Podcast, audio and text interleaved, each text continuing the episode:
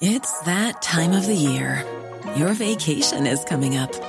You can already hear the beach waves, feel the warm breeze, relax, and think about work.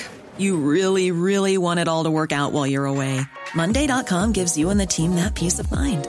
When all work is on one platform and everyone's in sync, things just flow wherever you are. Tap the banner to go to Monday.com. Many of us have those stubborn pounds that seem impossible to lose, no matter how good we eat or how hard we work out. My solution is PlushCare. PlushCare is a leading telehealth provider with doctors who are there for you day and night to partner with you in your weight loss journey. They can prescribe FDA-approved weight loss medications like Wegovy and Zepbound for those who qualify. Plus, they accept most insurance plans. To get started, visit plushcare.com slash weight loss. That's plushcare.com slash weight loss. What in the world is happening on Wall Street? Economic indicators. Who knows where this is going to end up? To understand the economy, you have to understand human nature.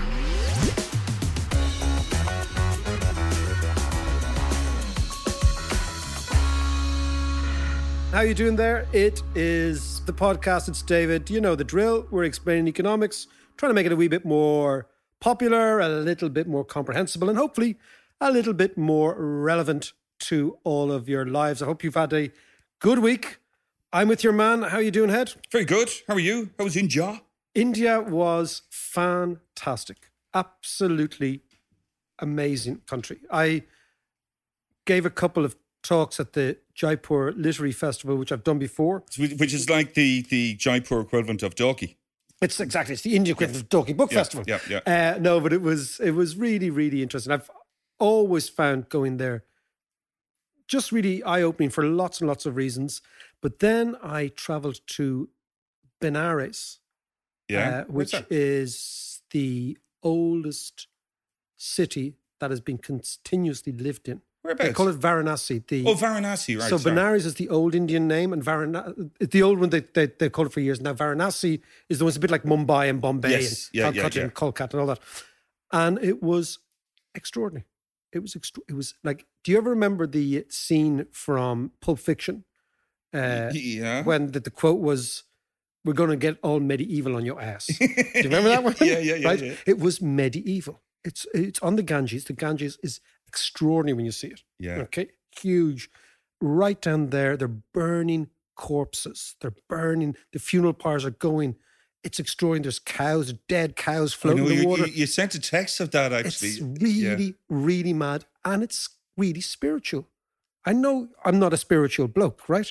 Or person, but I went down and I found something really quite visceral about it, about seeing life and death and progression and listening to the Hindus and what they believe. I was really, really, really taken by it and moved by the place. So this is the place that if you're a Hindu, if you die in Benares, you go straight to nirvana. So you avoid Don't pass go. you don't pass go. It's like Monopoly. You also avoid the reincarnations. You don't come back as an ant, right? Or a bee or whatever you come back as, right? So you go straight through. So lots and lots and lots of Hindus will try and be cremated, is the second best thing Right. than dying Yeah, in yeah. Benares, be cremated. So there's 24 7, there are bodies coming in. The bodies are blessed. They're washed in the water in the Ganges.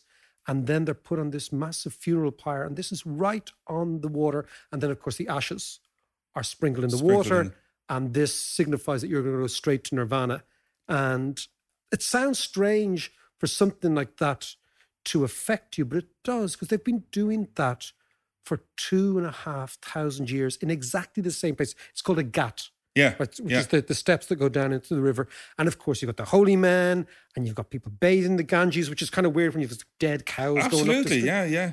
Is it s- is it smelly? I mean, I was in India years ago, and there were there were certain towns, certain cities, like in Madras, beautiful city, but really stank. It Was Varanasi the same? No, interestingly, that's one thing that it struck me. I thought it was going to be rancid. Yeah, and it's not. And maybe it's because the Ganges, and it's also lots. There's lots and lots. There's lots and lots of scents and everything. But it's Yeah.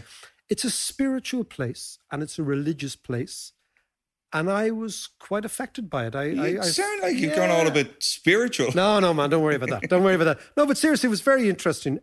But India is extraordinary. And then I went to Delhi, and last Friday night it was an old Delhi man. Yeah, That would do your head in. yeah. It's yeah. just, it's too intense. yeah, yeah, yeah, It's far too intense. But it's funny, it was Friday and it was Brexit Day. yeah. And I left Old Delhi on the back of a, in a, in a tuk tuk, right? And went up to Connaught Place, or Connaught Place, as they say. And this Right. was the centre in New Delhi of British rule. And I was thinking about Brexit through the context of, you know, powerful countries have always measured their power by their ability to project their power beyond their own Yeah. borders. So that's Yeah. what power is. If you can project your power beyond your own borders. And I was sitting in New Delhi and I was looking around, all built by Indians, but under the British instruction. There was a time a hundred years ago where they owned India Mm. and they projected their power all around the world. And you come back and you watch the Brexit stuff where their power is so diminished, Yeah. where their standing is so diminished, and when their delusions of what they are so diminished. And I thought it was quite interesting sitting there in New Delhi, which was really emblematic of British power, and then watching the Brexit stuff. And did they have a take on Brexit, or they couldn't give a damn? Indians can't stand the Brits. Yeah, They deeply, deeply. So it was Republic Day when I was there. So Republic Day is the 26th of January. Mm. And that's the day the Indians declared their republic, their freedom from the UK, which was 1948 was the, the independence. And then 1950 was the republic after they got their constitution together. Interestingly, the only foreign leader invited by Nehru to celebrate the Indian Republic Day was who? De Valera. Exactly. Really? Eamon de Valera in Birmingham. That's what they celebrate because the Brits wouldn't let them celebrate in London. So the Indians didn't invite any Right. delegations, Mountbatten, anyone from the Brits, any from the old Indian High Commission, etc. The only person they invited was de Valera, and he went.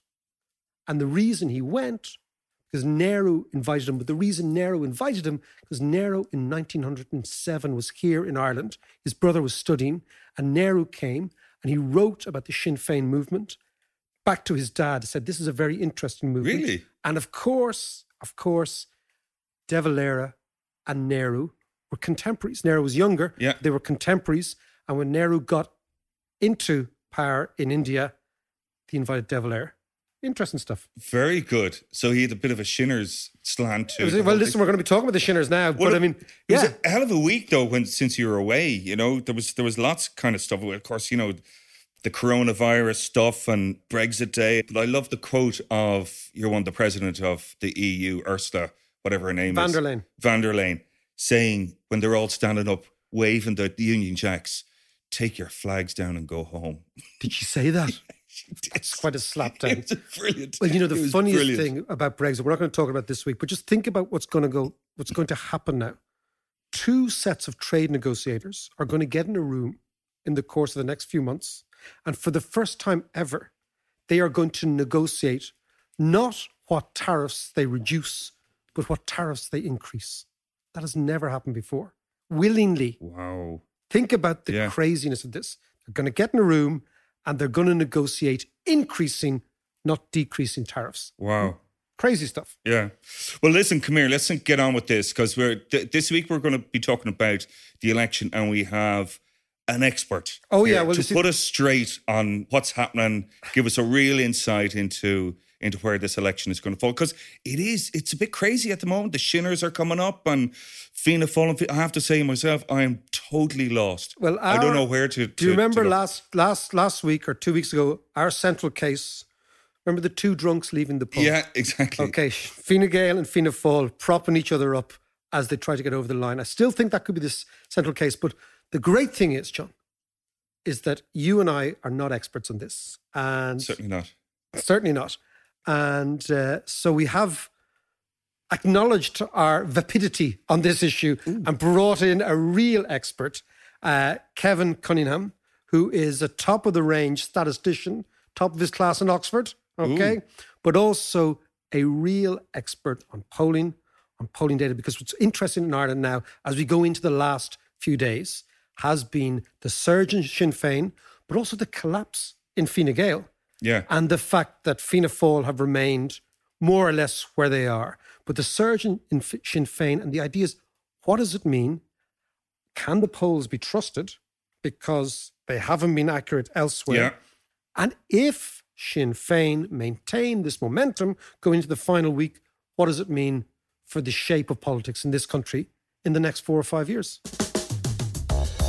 We're delighted to announce that on March 15, we're going to be coming back with a second live show. This one's going to be better, it's going to be more interactive. We've got a few ideas in the can, so grab the best seats in the house. We really look forward to seeing you there. March 15, it's going to be a great show. We're very excited about it. We're, we're joined by Dr. Kevin Cunningham, our oh, man Dr. Sons. No, but seriously, Kevin, listen, you're very, very welcome to the podcast. It's a great addition. It's great to have you here.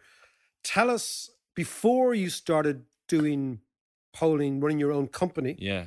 what were you doing? How did you get into polling? A major recession in 2009. Lots of my buddies, we, we went over, we studied in Oxford, and everyone who came in, uh, you know, they might have been coming from a major investment bank.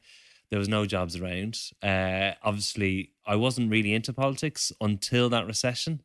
Uh, so that incentivized my interest in politics. I started working a little bit in Paddy Power, uh, predicting the probability that a horse will fall in a given horse race, which is Whoa, whoa, whoa. How did you? Okay, so tell me, how do you do that?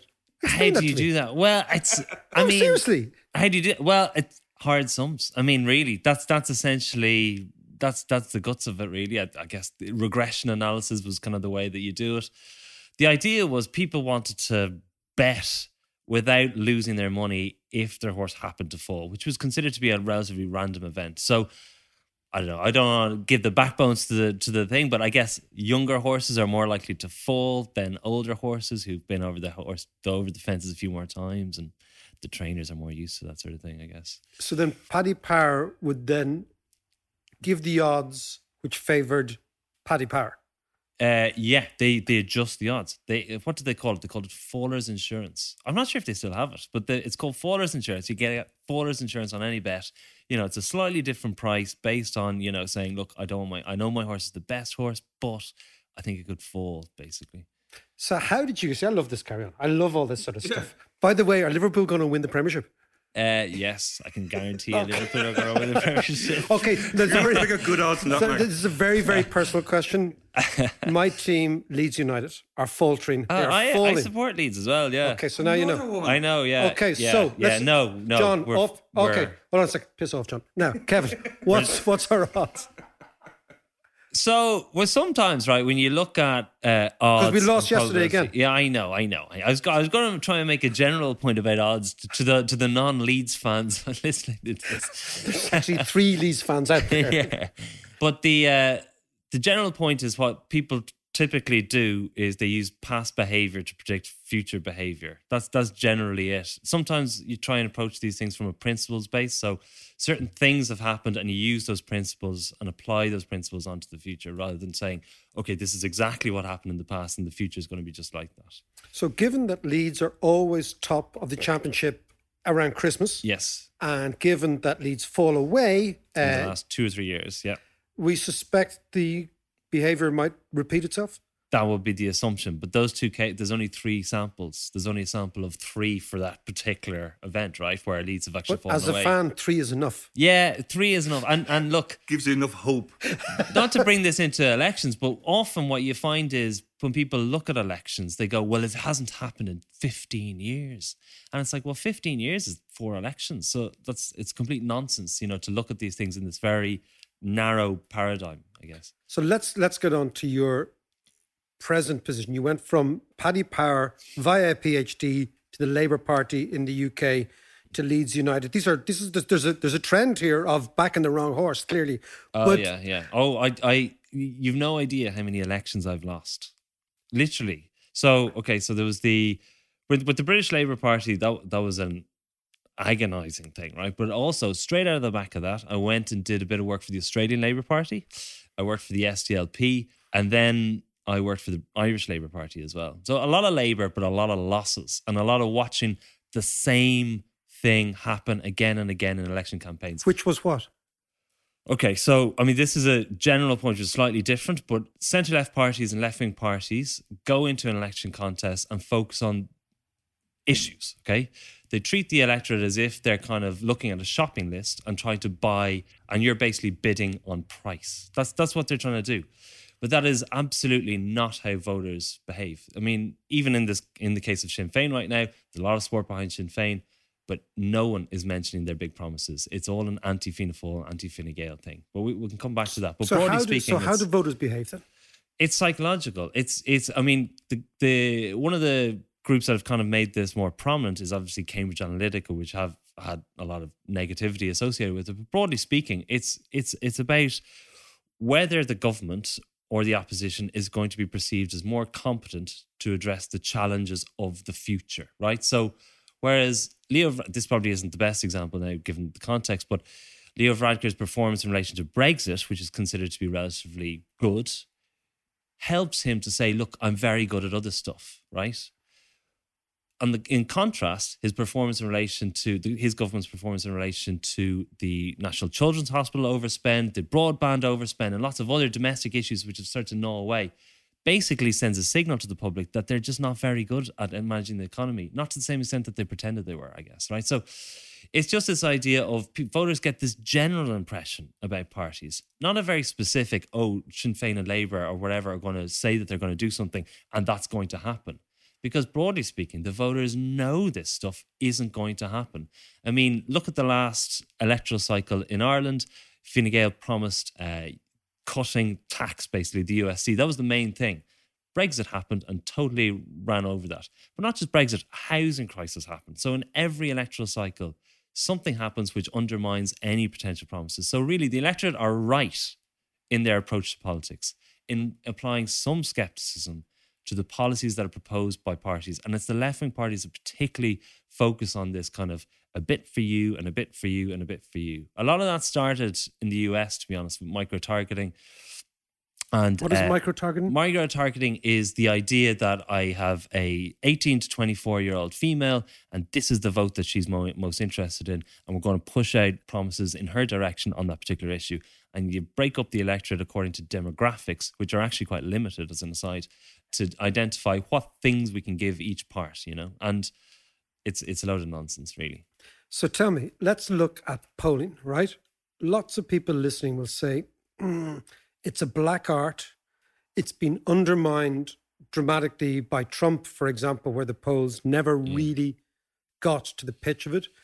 Brexit, likewise. Even Boris Johnson last time out, six weeks ago, seven weeks ago, just before the election in the UK, the polls were narrowing, and yet Johnson wins hands down. Explain to me what has gone wrong with polling and explain to me what could go right with polling. Okay, so there is one fundamental thing to get out of the way at the start of this, right? Which is the demographic thing. Okay, so when you're a public opinion polling company, you typically want to get the right proportion of people from all different age groups in particular, all, all different classes and all this sort of stuff. But there's one particular demographic which are basically under 30 that when you try and get them to respond to your polls, the only people that do respond to those are the really engaged types. So if I try and ring up an 18 to 30 year old and, and try and ask them to chat about a whole range of issues about politics, because of the lack of life experience, they're not really as engaged. So they won't really respond. The types of people that do respond are typically center left or left wing. So when you look at young people online on Twitter or whatever, they tend to be very left wing, right? That's because they're the people that are engaging in politics. They're the people that will respond to a poll, say that they'll definitely vote, and Jesus, they're going to vote for Jeremy Corbyn or Ed Miliband or whoever it is. But they're Or Sinn Féin here. or Sinn Féin Or here, Labour Party here, or, People Labour, Before Profit, or whoever. Okay. Now, in 2014, with Professor Michael Marsh and Simon Hix in the LSE, we did a study of the European elections, tried to understand and predict what was going to happen in the 2014 European elections. We found this consistent overestimate of the centre left parties, the Socialist and Democrat groupings, of around 4%. Now, if polls were randomly wrong and we're just getting things a little bit wrong, that average error would actually fall to around zero or at least uh, close to it, right? But the fact that the error is con- is kind of averaging out as quite significantly different suggests though that there was this significant and consistent issue with young people voting. So that's That's this main problem that polling has had recently. So explain. So that would therefore, in the American context, would pick up more people likely to vote for Hillary than Trump. Yeah, absolutely. More people likely to vote for Labour than Conservative. Yeah. More people likely to vote Remain in the UK than Brexit. Yeah. And in the Irish context, more people are likely to vote Sinn Féin than Fine Gael. Is that what we're saying? Fianna Fáil in particular. So if you look at the re- even the referendums, which were massive wins for the kind of more liberal perspective, look at them closer, and if you look at the polls, the polls overestimate the yes vote every time, even though they, are massive. Overestimated. Over yeah, because the yes vote was like to liberalize abortion and same sex marriage. Yeah. They always overestimate it. You don't notice in the big ones. You notice it in the really small ones though, right? When it's 50-50 basically on leave and remain in the UK. But it happens everywhere. It there's there's quite a consistent theme here. Sorry, Kevin. So you're saying that we overestimate the left leaning vote and underestimate the right leaning? Yes. So the older conservative bit is really is really interesting. Okay, so I've looked at exit polls in Ireland and polls in Ireland in general, and I noticed a difference between the polls and the results in terms of one particular part of the demographic, which is whether they attend church on a weekly basis or not, or not at all. And it's that particular group of people who are mass going who tend to be underestimated in polls. And they do tend to vote for Fianna Fáil. And Fianna Fáil, in particular in Ireland, the older, more conservative party, particularly after the crisis, because they kind of only retained voters that were particularly loyal to them, those voters are underestimated basically in the polls by about 5% in, in the general election, local elections, whatever it is. And is this something we see all over the world? We see it in Canada, we see it in America, we see it in Britain, we see All it in Australia. And I presume France and Germany as well. Yeah, as Australia's a, a slightly different point because they have mandatory voting, so it's a slightly different thing. In the election I was involved in, there it actually turned to be bang on, and then the subsequent ones it was a little bit out. And then there's the other thing: the pollsters do know this, and they update their polls as a result. In the UK, they've tended to recently, in recent elections, since they've kind of acknowledged this, they've tended to overestimate the Labour Party, then underestimate, then overestimate, then underestimate. In the recent election, they got it bang on, but a lot of this is kind of minor adjustments around different things that they're doing. There is other aspects of this. I mean, first of all, in relation to Ireland, uh, the Sinn Féin surge is actually much bigger than that particular demographic group. But overall, when we look at polling and the quality of public opinion polling, our concerns aren't actually as dramatic as they should be. Uh, Will Jennings, uh, an academic in Southampton, did a publication which appeared in Nature, uh, which is basically the kind of the most preeminent academic journal you can do.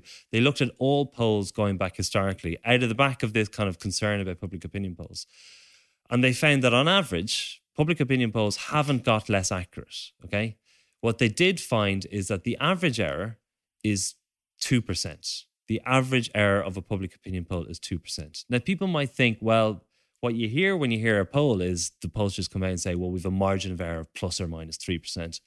The average error of 2% means that basically 50% of the time they're within two and 50% time they're outside two. So probably the same margin of error might be four or 5% effectively. So when you account for not just the randomness, the actual other parts of polling, the lack of response of, of our mass goers and the more, more enthusiasm of other types of people in, in different electoral contexts, it's a it's a bigger margin of error. And that five percent or four percent is very important and gets a lot of attention, particularly in very marginal elections. Normally speaking, if I was to tell you, you know, 60% or 61% or 70% are in favour of something, you kind of say, right, most people are in favour and you wouldn't really care. Obviously, in relation to Brexit, the difference of 5% is really, really important for people. In, in this particular election, a difference of 5% for Sinn Féin or Fianna Fáil or Fine Gael, or, you know, it will make a huge difference. It'll make a huge difference. Yeah. So in, in politics, 5% is really important. And, and obviously, to, to some extent, people are right to be kind of concerned with any differences, but at the same time, there are limits on what polls can actually do. So, Kevin, let me just ask you in the, the world of polling and stuff, how has that changed as a result of social media? Has it given better insights or has it distorted the view? I think in terms of polling, it it it shows a bigger difference. So, just focusing on Twitter, just because that's that's the kind of main uh, vehicle that we kind of tend to talk about in relation to this, is that within Twitter, the proportion of the population that is kind of more liberal, more uh, part of the elite, is relatively higher. I think in the recent British election study showed that it was approximately 65% of Twitter of those that use Twitter on a regular basis tend to be remainers as opposed to leavers. And then within that, the remainers tend to be people with a bit more which who are higher not just in the social strata in life but actually within twitter. They tend to be the more influential influencers i guess Yeah, on there. yeah. so they tend to distort what is read by journalists who tend to rightly use twitter as a, a vehicle for understanding what's going on on a daily basis. Um, and i think that does distort it. It creates a bigger difference between what's going on in the real world and what's going on on Twitter. So you've got this cognitive dissonance, for example, where journalists in Ireland are probably wondering what's going. How are Sinn Féin suddenly surging out of nowhere? Because the conversations on Twitter don't reflect conversations in the general public, which is very anti-Fianna Fáil, Fine Gael as a combo, and that's just not what's going on on, on Twitter. Can I ask you, Kevin? Let's let's focus now on what's going on in Ireland. Sinn Féin are having a proper surge. Yes. Fine Gael are having a proper collapse. It looks like. Yeah. What do you think's going on? Okay, so it's not always. Someone asked me a similar question, thinking, "God, Sinn Féin can't be going up and Fine Gael going down. That seems bizarre." But actually, a lot of what's going on is clearly part people going between different parties. There's a certain amount of people going from Fine Gael to Fianna Fáil, certain people going from Fianna Fáil to Sinn Féin, certainly some people going from undecided in. And so there's a theory also that some people who are unsure between Fianna Fáil and Fine Gael are falling between those two cracks and ending up as undecided. They may come back and decide to vote for one of them. Uh, and a lot of undecided people are coming in and voting for Sinn Féin at the same time. But looking at the demographics in terms of the Sinn Féin vote, uh, their increase in support. So, historically speaking, Sinn Féin would be a party with a lot of support among young people and working class voters in particular. Uh, a lot of support in Dublin and in the northern region and northwest of Ireland. What's happened recently, according to the recent Red C polls, when you compare that with their poll back in September, is that they've leveled that up everywhere.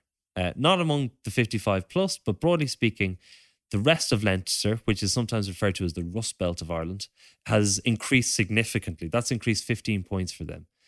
Munster has increased dramatically for Sinn Féin as well. The 35 to 55, which was the key voter in the so called If you thought the only way to get a more defined jawline with natural looking results was through surgery, think again. Juvederm Volux XC is a non surgical injectable gel filler that improves moderate to severe loss of jawline definition and can help you achieve natural looking results with little downtime. Even better, this improved definition lasts up to one year with optimal treatment. No maintenance required. Improve jawline definition for a smooth, sculpted look with Juvederm Volux XC. For important safety information and to find a licensed specialist, visit juvederm.com. That's J U V E D E R M.com. Not for people with severe allergic reactions, allergies to lidocaine, or the proteins used in Juvederm. Common side effects include injection site redness, swelling, pain, tenderness, firmness, lumps, bumps, bruising, discoloration, or itching. There's a risk of unintentional injection into a blood vessel, which can cause vision abnormalities, blindness, stroke, temporary scabs, or scarring. Talk to a licensed specialist to find out if it's right for you. Burrow's furniture is built for the way you live. From ensuring easy assembly and disassembly to honoring highly requested new colors for their award-winning seating, they always have their customers in mind. Their modular seating is made out of durable materials to last and grow with you. And with Burrow, you always get fast, free shipping. Get up to 60% off during Burrow's Memorial Day sale at burrow.com slash ACAST. That's burrow.com slash ACAST. burrow.com slash ACAST. One size fits all seems like a good idea for clothes until you try them on. Same goes for healthcare. That's why United Healthcare offers flexible, budget friendly coverage for medical, vision, dental, and more. Learn more at uh1.com. surge of the UK Labour Party's 2017 election, that has also lifted. And a lot of people uh, are identifying housing as the particular issue.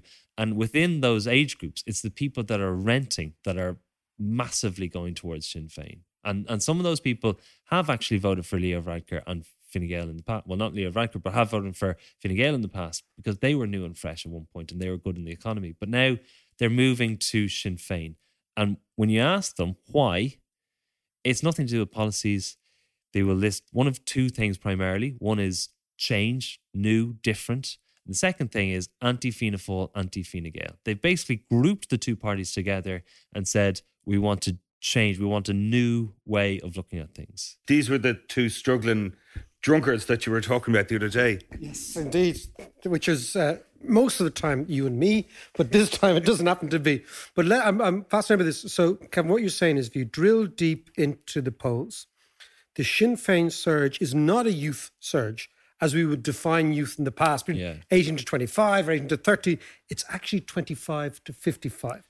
So it's a it's a young-ish vote, and it's not as class-based anymore. Yeah. So their their increase in vote, look, their increase in vote has been significant in 18 to 24. But to be honest, the 18 to 24 group isn't really that relevant in terms of the overall numbers because Is that because they don't group. come out, or there's a small amount? Both. Small amount, they don't turn out. They're a useful group to separate from the rest, primarily because they actually are in college and they don't really engage in politics. So, and the 25 to 34 group actually has quite interesting differences from 18 to 24. And that's why we separate them. Not because they're equal sized groups, but actually, but because they're separated in these tables, they do get a lot more attention than they otherwise would.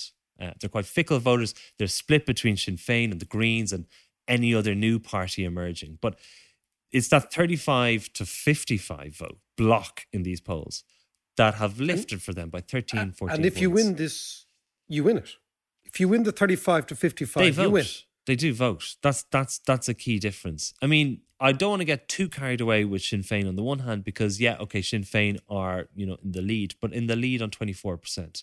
If we went back in time and looked at Irish elections, no party would win on twenty four percent. In fact, that would normally be a bad position for the for the second place party, as it were, Fine Gael. Normally, they wouldn't be happy with 24. Now, 24 is seemingly quite good, I guess, because the main party system has kind of fallen apart. Now, tell me, explain to me again from the data the Fine Gael slump. What's going on there? Okay, so the Fine Gael slump, I have to say, in relation to a lot of that, some people are going from Fine Gael to Fianna Fáil, and some people are going from Fine Gael to Sinn Féin. What seems to underpin this, if you look at people, so we asked people not just why are they voting for the party they vote for, but why did they vote for the party that they used to vote for? Separate the people that voted for Fine Gael and are now voting for a different party and see what their answers were. You know, so how do they look back on having voted for Fine Gael in the previous election? And they sort of said back then, well, they, well, they were doing well at the time, you know, and the economy was going well. So there is a complacency, I guess, around the economy that people might feel that they're freer to vote for a party of change in a time of increasing government. So, this is uh, a fascinating spending. point that when the economy is doing well, the traditional analysis is always then we will vote for the people who are in power during that period. But what you're saying is, in actual fact, what happens is when the economy is doing well, you have permission to play around, to change your mind, to say, well, you know what, things are going well. Consequently, I might vote somewhere else. The reason why people vote for the incumbent party when the economy is going well is because they perceive the incumbent to be competent. And that is one aspect which Fine Gael have struggled with because of this prevailing emergence of incompetence around the economy, around public spending. About about these specific projects which about have the gone off. specific projects, yeah, and that has really damaged them uh, significantly. There is another aspect to this as well. Let's not forget that we used to. We, I've done polling throughout this entire period and asked people what do they consider to be the most important issues. It's it's not that they're voting on those issues, but it's the backdrop with which they're paying attention and scrutinising the quality of their government. The issues which have dominated have been health and housing and Brexit. Brexit was approximately 20% for this entire cycle since the Brexit issue has happened. Every time there was a crunch point about, around Brexit, Fine Gael lifted. So when Leo Varadkar so-called stuck it to the Brits, I guess, around the time of the negotiation of the backstop and Theresa May, his party lifted immediately. Um, and, it, and it did so twice, if not three times in, in that particular period. So Brexit has always been an issue around 20, 25% of importance for people. Now that's flopped. It's completely down. It's now at 5%. That's the big difference between what's happened since the deal has gone through and now. So, are you saying, that this is fascinating, that the perception of the importance of Brexit may actually be the reason that Fine Gael's fortunes have collapsed and Sinn Féin, who are actually focused on totally different issues, have increased? Yes, in in in a sense, I would say that in terms of the first part, the relative support of Fine Gael and their ability to hold on their votes, the collapse of Brexit as an issue, as an important issue, has facilitated that. In relation to Sinn Féin, I think it's this different story. It's this it's this catalyst for change and this Fáil Fine Gael among, I guess, people under the age of fifty. So basically, Sinn Féin are, if you want change, vote for Sinn Féin. Yeah, that's that's irrespective of what that really is. It's more of a feeling than an it's actual more of a feeling. And do you know what? There's a, there's an interesting thing in electoral cycles. I think we were talking about this at the start, but essentially the idea that promises, often at the start of an electoral cycle, the government is usually performing relatively poorly because the focus is always on the negative things that the government has have failed to achieve over the course of the parliament. The governments tend to get better over the course of the campaign as the media starts to balance between here are your options, right? They start to scrutinize the opposition, who start to often, frequently, in, like create a series of different promises, which only serve to say to the public, we've got lots of money. And when the public know that there's lots of money, well, then they go to the party that's actually created the money. You know, it starts to reinforce the idea that the, that the economy is going well. If I am an opposition party and say, look, we need to spend loads and loads of money on all these sorts of things, what typically happens is that people go back to the governing party. Now, we don't really know what's happening during this election campaign because our our polling period is a week long. Like, so usually it takes a week for polls to happen, and we're we're in a three week election campaign. In the UK, it's a five or six week, and the polls are conducted over the course of one day because they're done online. So you can't necessarily see the effect of what's happening in campaigns. But from what I've seen in a lot of election campaigns, the promise of doing lots of things set against a government that's performing relatively well in the economy seems to undermine support for the opposition. It's almost the more you promise, the more emphasizes the strength of the economy. So this is what obviously Varadkar and Paschal Donohoe are hoping for the next couple of days because it looks now, if the polls are right, and we've analysed how they can be wrong, how they can be right, but a surge like this for fin- Fianna Fáil or for, for Sinn Féin is not going away. They must hope that tomorrow and Wednesday and Thursday and Friday, people say we go back to what we know. Yeah, they, Fine Gael are making the entire campaign. They're trying to make it. They tried to make it about Brexit, and they're sort of doing little bits and pieces. I know Leo Varadkar was on Andrew Marr on Sunday, and he's trying to really emphasize that issue. So he's trying to bring up the salience of that issue. He's. They're also trying to focus on the economy. If we don't have an economy, we won't be able to spend this money, which just does generally work. To be honest, I often think in Irish politics the most interesting party is Fianna Fáil because it doesn't exist in other countries. It's a complete outlier. And they are electoral geniuses, right? So they generally, I know it's a strong thing to say, but I often used to, speak to people in the British Labour Party saying, look at what these guys are like. They are stunningly good at elections and election campaigns. So Fianna Fáil have been in this really difficult position. They crashed the, or at least were involved in crashing the economy. They uh, are now uh, not in opposition, but not in government. And you would normally think if you're not in opposition, then you have to defend the government. If you're if you're not in government, then you would normally have some opportunity to kind of criticize what's being happened. So they actually can't do either. They also face this always existential thing of Fianna Fáil, Fine Gael, two cheeks of the same, you know. Um, Arse. Yeah, thanks. and uh, uh, and uh, so this is this problem that they have. They have this other problem. So they they, they have this other issue in, relation- in relation to Sinn Féin. So they have clearly noticed what happened in the 2015 UK general election when Ed Miliband found it really difficult to win in the context of the prospect of a coalition between Labour and the SNP. The SNP in Britain is very, very unpopular. And what happens in elections is the parties only get a, a, certain amount of space to talk about their promises, and a lot of the rest of the space is talking about the horse race, like what you and I are talking about right now. And when the horse race reflects on the potential coalition options, that can often be a negative thing. So in the 2015 general election in the UK, all the conversation was about Labour SNP going in coalition, which was just basically saying all the extra space that the parties weren't giving around their promises, which is all has to be timed by the media, is all about this really negative story. So Fianna Fáil, no, looking if you look at this election, the obvious thing is Fianna Fáil Sinn Féin coalition, and it's the obvious thing that they can stick Fianna Fáil with. So Fianna Fáil face this thing where they have to avoid going in with Sinn Féin while also try to present themselves as a catalyst for change, which is just really hard to do. But you say they're geniuses. Explain to me because I've always been amazed. We did a podcast the other week we were talking about something that you alerted me to the the Norman versus the Gael surname and yeah. the deep, deep uh, idea of Fianna Fáil. What's always amazed me about Fianna Fáil is, on the one hand, they can be the party of the victim, of the small man, yeah. the man without land, historically. Yeah. On the other hand, they can be the party of the developer and the big banks, etc. They've managed always to occupy this very strange position that they can be everything to everyone. Yeah. Is that unique to Ireland? Is that type Pretty of party? Much. There's only one other party that I could see that was very similar, which was the Christian Democratic Party in Italy. Under Andreotti.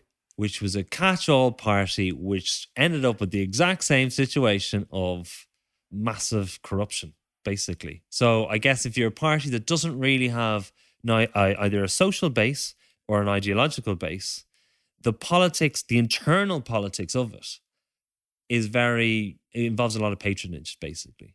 And that seems to be a dynamic. It's, it's Fianna Fáil's flaw. But coming to your question about why are they electoral geniuses? Well, they're the most successful political party ever, really, genuinely. If you look at their electoral performances, okay, they weren't in government every time, but they won every election from 1937 until 2011. And that's, an, that's completely unique that is really, really unusual. And they do fill a gap. So when people in the UK look at a kind of a gap in the market, it's Fáil. Like it's absolutely Fáil. It's a slightly more socially conservative and slightly more economically left wing, which is basically the general public. It's not what the media are like. Because if you if you do a survey, I know DCU did a number of surveys of journalists, they typically find that journalists are the opposite. And the bubble in which the journalists are surrounded by tends to be the reverse of where Fianna Fáil's base is and the general public is. And it's this kind of missing gap in the uh, in in the in the electoral landscape. The other reason why Fianna Fáil, I mean, I, I've watched Fianna Fáil for so long and I often see what they do and I often think, Jesus, they've done they've nailed like the research. As I'm doing this research, I'm like, they're doing the exact thing that if I was a political party, that's exactly what I'd be doing right now. So one of the things that they've managed to do much better than any other party is uh, capture the local. So Irish elections are not just about the party, but also about the local candidates. And they've managed to be much more successful than any other party at being the local person that people re- rely and trust. You know, and that's really important. Kevin, let me just jump in here. You know, after all of that, can you at this stage, can you make a, a prediction? I know I'm putting you on the spot, but can you make a prediction? Okay, I I don't want to make a prediction, but I do want to say something, right? So normally, lots of people, lots of commentators pull out. I know there's a number of commentators have pulled out a series of different numbers of what they think is going yeah. to happen. They went constituency by constituency and said, well, that person's going to win there and that person's going to win. They identify the people that they think is going to win in any given constituency. This doesn't really work this way. Okay. So when real statisticians look at these elections and, and try to predict how elections are going to happen. They use regression models and that sort of stuff, but they use probability. So you try and estimate what's the likelihood of someone actually winning an election in a given context. So I want to just mention one example where in yeah. 1992, the Labour Party elected a guy called Dr. Moosajee Bhamjee out of nowhere, right? In Clare. Okay. He's a Muslim from South Africa in the election before that, Labour didn't even stand a candidate in the constituency, and the one before that, they only got 600 votes. Right. So, looking at the recent elections is a very weak way of looking at this. You know, to understand what's going to happen with Sinn Féin and, and, and Fianna Fáil, you have to look in the general sense of what's happening without going into the individual constituencies. So, if we were to take the last, the most recent polls, all the polls that have happened in this electoral cycle in, since the campaign has started, you'd have Fianna Fáil on 26%, Fine Gael on 21, Sinn Féin on 21. I'll save you the decimal places. The Green Party on 8, Labour on 5. That would give a parliament of 48 for Fianna Fáil, 37 for Fine Gael, 36 for Sinn Féin, 11 for the Greens, 6 for Labour. Wow. So that would be broadly where that would land. Now, there's lots of other issues with this. There's transfers, there's a trend, there's all sorts of different things going on. Some parties are more likely to get votes and do better than than this would ima- Yeah. than this would suggest. Historically speaking, the Green Party are very good at getting transfers and typically overperform relative to the proportion of votes they get.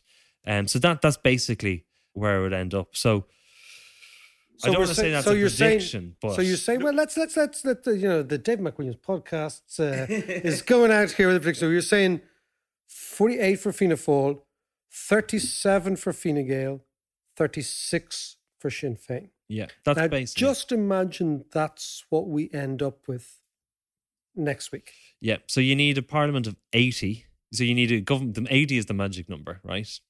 So we have a lot of independence. So in order to get to 80, you're talking about Fianna Fáil plus Sinn Féin plus the Greens, probably, or plus Sinn Féin plus the Social Democrats. You get to it. So the obvious solution is a coalition between Fianna Fáil and Sinn Féin. I mean, that, that, that that's where the numbers Or stack Fianna Fáil and Fine Gael. or the Grand Coalition, Fianna Fáil and Fine Gael. Now, I cannot see either of them go. It's sixteen to one in the bookies if you would like to go down, but uh, I cannot see it happening because it's electoral suicide for one of them. Now, it has happened previously. I know Portugal they did this before, but basically overnight the combined party just shrinks. You know, so it would be very dangerous for either of those two parties going as a minority. Just to importantly and hopefully, you know, this I really can't get, uh, make sure that this doesn't get edited out. But importantly, that that is just basically on on historical, based on what's happened historically in relation to the relationship between seats and votes in this country. It doesn't mean it's going to happen. It's So- not Kevin my. Sarkar, you've, you've shown your Mickey. It's You're not gone my, now. it's not my uh, prediction at all. And look, there's a trend and loads of other excuses that I just can't. Uh, now that you've you, you've predicted a, a Fianna Fáil, a Sinn Féin coalition, no, but what is interesting is the extent to which the data, the polling is actually quite accurate, but only when it gets very tight, like between Hillary and Trump, when it came down to two or three percent, the actual margin of error made a huge difference. yeah. Whereas here, Well, five points would make a huge difference. If, say, Fianna Fáil were five points higher, they'd be on 31%. That's another 10, 15 seats. You know? so they don't have to do business with people they don't want to after that. well, they'd still have to go in with Sinn Féin, I guess. Yeah. I mean, if they, uh, the, the other alternative, just to suggest, which I think is probably the most reasonable alternative, because I know uh, when following the debates quite closely, Micheál Martin was asked, Would you go into government Which Sinn Féin? Said no. And then the camera went away and you could see him smiling because there's an alternative possibility where he goes into government and Sinn Féin maintains the confidence and supply arrangement that he has provided for uh, Fine Gael. Okay, so it's like a shadow Sinn Féin government. So they could do that, yeah. Yeah, shadowy in the background. They love it. Well, uh, John, well, it's really nice to have somebody in the room who actually knows what they're talking about. isn't it? Absolutely. It's a novel experience. I was just about to us. say that. Yeah, yeah, no, no, very interesting stuff. And you know, so, what do you make of that? Well, the interesting thing is, John, is we are now three days before a significant election. Yeah. It looks like the tectonic plates could shift in this country. It looks like Sinn Féin could be within shouting distance of power. In fact, if they keep the momentum up until Saturday, they could actually Yeah. be in a stronger position. Now, what that means for the society is extraordinary because number one, it's got huge implications for Northern Ireland Yeah. or massive implications for the next five or six years with respect to Northern Ireland. You come back here, you see what will it do to politics here. If Kevin is right, if they are the catalyst for change, then there could be some really positive things because we know that to fix the housing market, you have to aggressively change Mhm. the land game here. Yeah. If they do that, it could be really, really positive. If, on the other hand, Sinn Féin go against the basic idea of creating jobs, an entrepreneurial society, a society that takes risks, Mm. if they start overburdening by taxation Yeah. people who are actually going out and taking a risk, then I think we could have a problem. And the thing is, the problem, what's really, no, you know, that the coronavirus is happening now. I say there's something going on in Ireland called the bonanza virus. So, a bonanza in the Oxford English Dictionary is a moment where wealth and profits arrive out of nowhere, right? So, things have to be happening. So, the coronavirus is obviously very, very uh, uh, contagious. The bonanza virus affects Irish politicians ahead of elections, right? and they start to promise things to each other, right? And a bit like the coronavirus, it jumps from people to people, right? And there's no known antidote. We know with Irish politicians that one guy or girl promises X, then the other one promises X, free houses, Yeah. free health, free this, free that, free that, loads of pensions, loads of childcare, all that stuff Yeah, that's yeah, going yeah. on, right? And it kind of it is like the a auction. virus, yeah, yeah. And I, I think uh, apparently doctors say that proximity to a television camera seems to amplify the transmission of the bonanza virus between politician to politician. It kind of scares me that we get into an auction like this because it is a sort of a psychosis that happens. That suddenly a parallel universe emerges in the politicians' heads where everything is possible. So politicians who've never seen a motorway bar driving on it suddenly become project managers in infrastructure, Yeah. et cetera, et cetera. So the upside is that a change is always good. Change is always good. Yeah. And change is reality. And life is about change. And Yeah. you you move It's and the you only go with constant in life It's is the only change. constant, and there's no such thing as equilibrium in economics. You know, I've always always said the economy is never inert or restless or at peace. It's always changing. Back to our friend Schumpeter. Yeah. So this is Schumpeterian politics. Yeah, yeah, right? yeah, It's the same idea. Yeah, I get that. The downside is in a small, open economy, if you inflate the economy through massive public spending at the end of a long cycle, when your rate of unemployment is lower than it's ever been before, when you know that the economy supply, if you look at traffic, if you Yeah. look at house prices, is already contracted. What happens is all the good intentions dissipate in inflation. So the price of everything goes up because the demand is so huge. And in a small open economy, when you have inflation, what happens is the cost of everything rises, which is inflation, Mm. and the profits in domestic business falls because domestic business largely trades in the economy. Okay. If domestic business profits falls, domestic businesses in Ireland employ 70% of people here.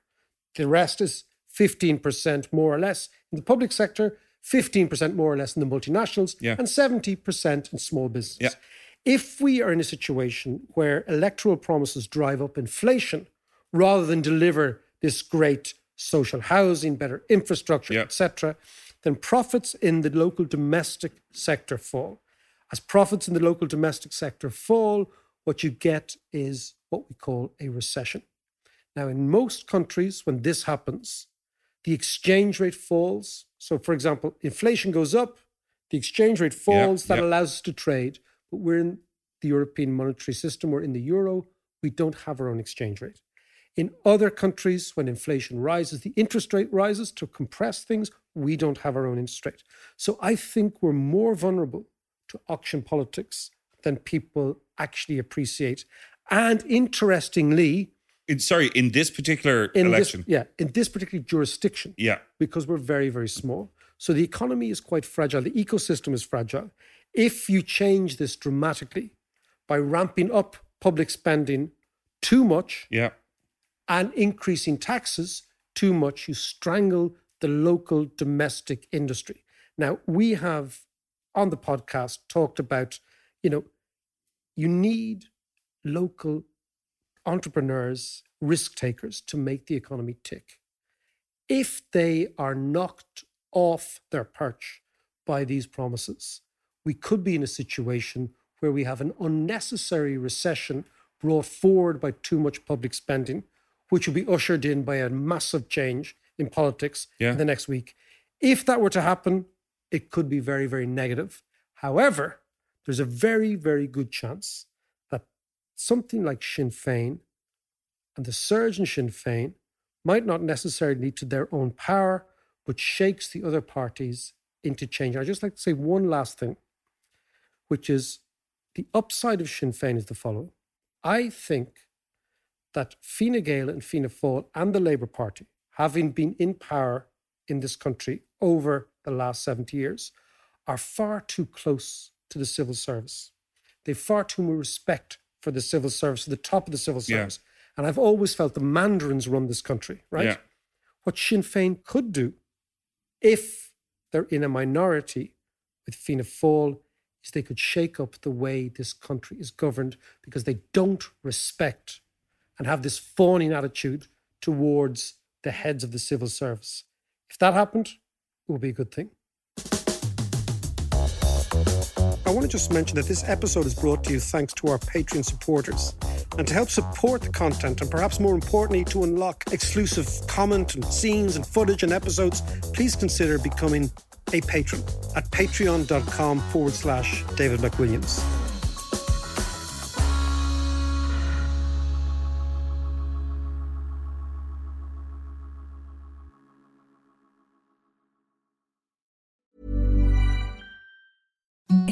The softest sheets you've ever felt. Now imagine them getting even softer over time. That's what you'll feel with Boll and Branch's organic cotton sheets. In a recent customer survey, 96% replied that Bowl and Branch sheets get softer with every wash. Start getting your best night's sleep in these sheets that get softer and softer for years to come. Try their sheets with a 30-night guarantee. Plus, get 15% off your first order at bollandbranch.com. Code BUTTERY. Exclusions apply. See site for details.